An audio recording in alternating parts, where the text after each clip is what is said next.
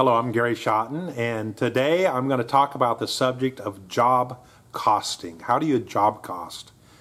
Well, um, first of all, a little background. I'm sure you've heard some of this if you've been listening for a while, but I came through a background of uh, farming and ranching and then to uh, working at an oil company for about uh, uh nine years, and then 17 years I owned my own trucking company where we move furniture. And now, I, as I'm sitting here, I own a machine shop. That's uh, uh, where we make these metal parts and uh, we sell them to our customer that then assembles them uh, in a final product. We don't sell them to the end user. We sell them parts to the uh, as a supplier to someone else, and they assemble and sell it to the end user. And so, uh, in each one of these cases, and especially the last two, moving a storage company and a machine shop, it was important for me to know what my costs were, but not all lumped together like at the end of the month. What's the entire cost of everything we spent this month? We need to know that. You need to be working on your accounting. You need to be pretty good at your accounting. You need to be getting better at your accounting. You don't have to be the bookkeeper. That somebody else can enter the data. But I'm an advocate that you need to understand how to read your financial statements. So at the end of the month, or maybe a few days into the first part of the next month, you can look back and say, hey, for that month, we either made a profit or we didn't make a profit, or we made this much profit or we lost this amount of money. That's obviously your income minus your expenses is your profit or loss. Basic 101 uh, sixth grade math. And uh, but a lot of people don't understand what's involved with that and they're not good at reading those those numbers and I wasn't for the first 7 years of business ownership. I couldn't understand what these financial statements looked like. And I knew that I was working as hard as I possibly could and finally I went to my the guy that was my in charge of paying my taxes. He helped me as a as a tax advisor and I paid him. I said, "I'm not leaving this room until you give me a guide, help me understand how to read my financial statements. And so I could learn that, and so could you.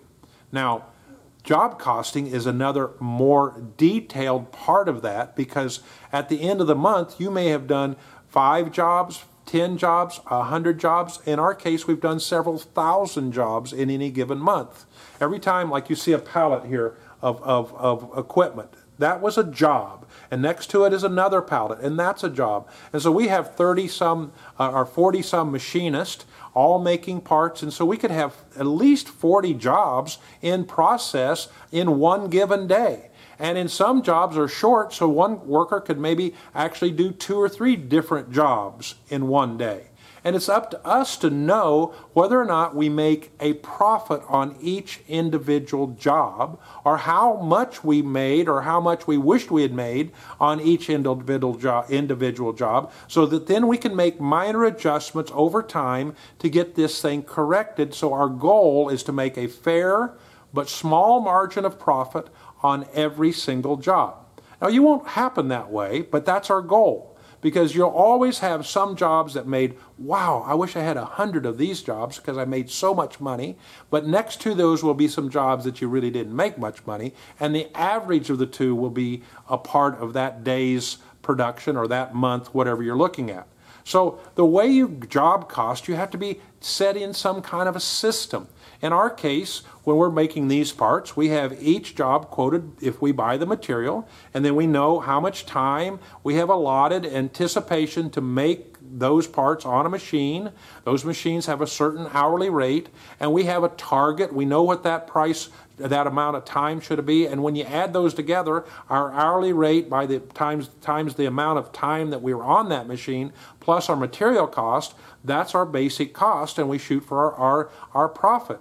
Well, it's not quite as easy as you first think because unless you have a system, it's all kind of mushed together. It's all kind of compiled together, and you won't really know whether or not you're making a profit on your parts or not on this job or not.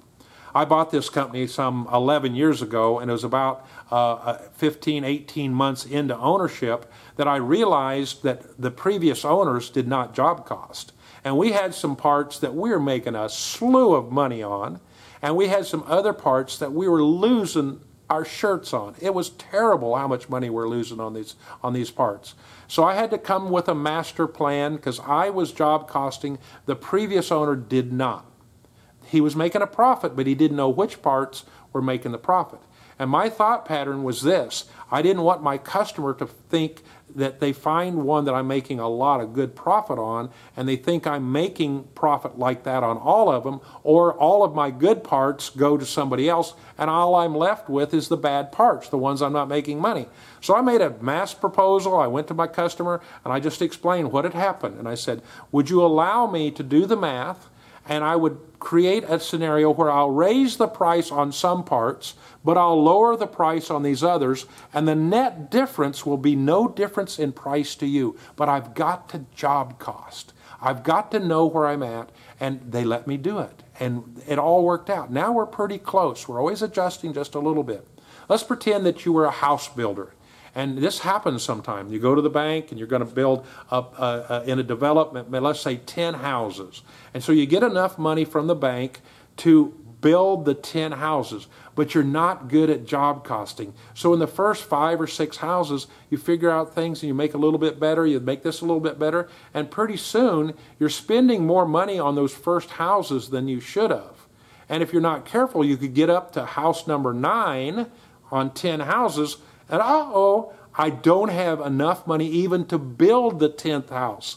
Let me tell you, the loaning institution, the bank, is not going to be happy for you to go in and tell them that because you were losing money all that time. All of those other nine houses that you're building at a loss, you just didn't know it.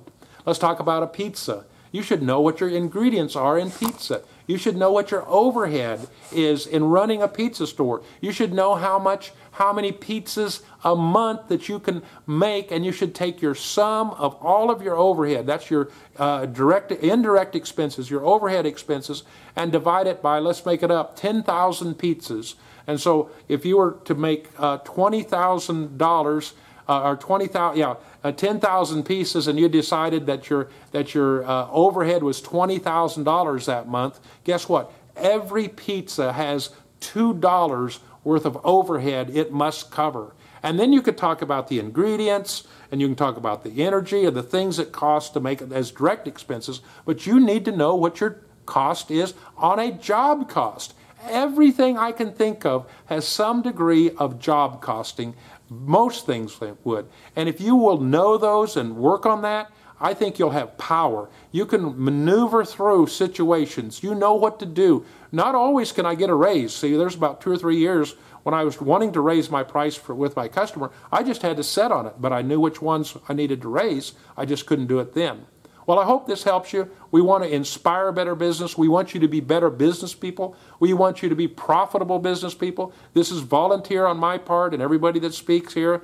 We, we, we, these are free to you, but we only ask that you would share these with others. If you're a speaker and would become a speaker, we need that. If you would be a translator or transcriber, we need you to volunteer for that if you would. But overall, we're here to bless you. Thank you.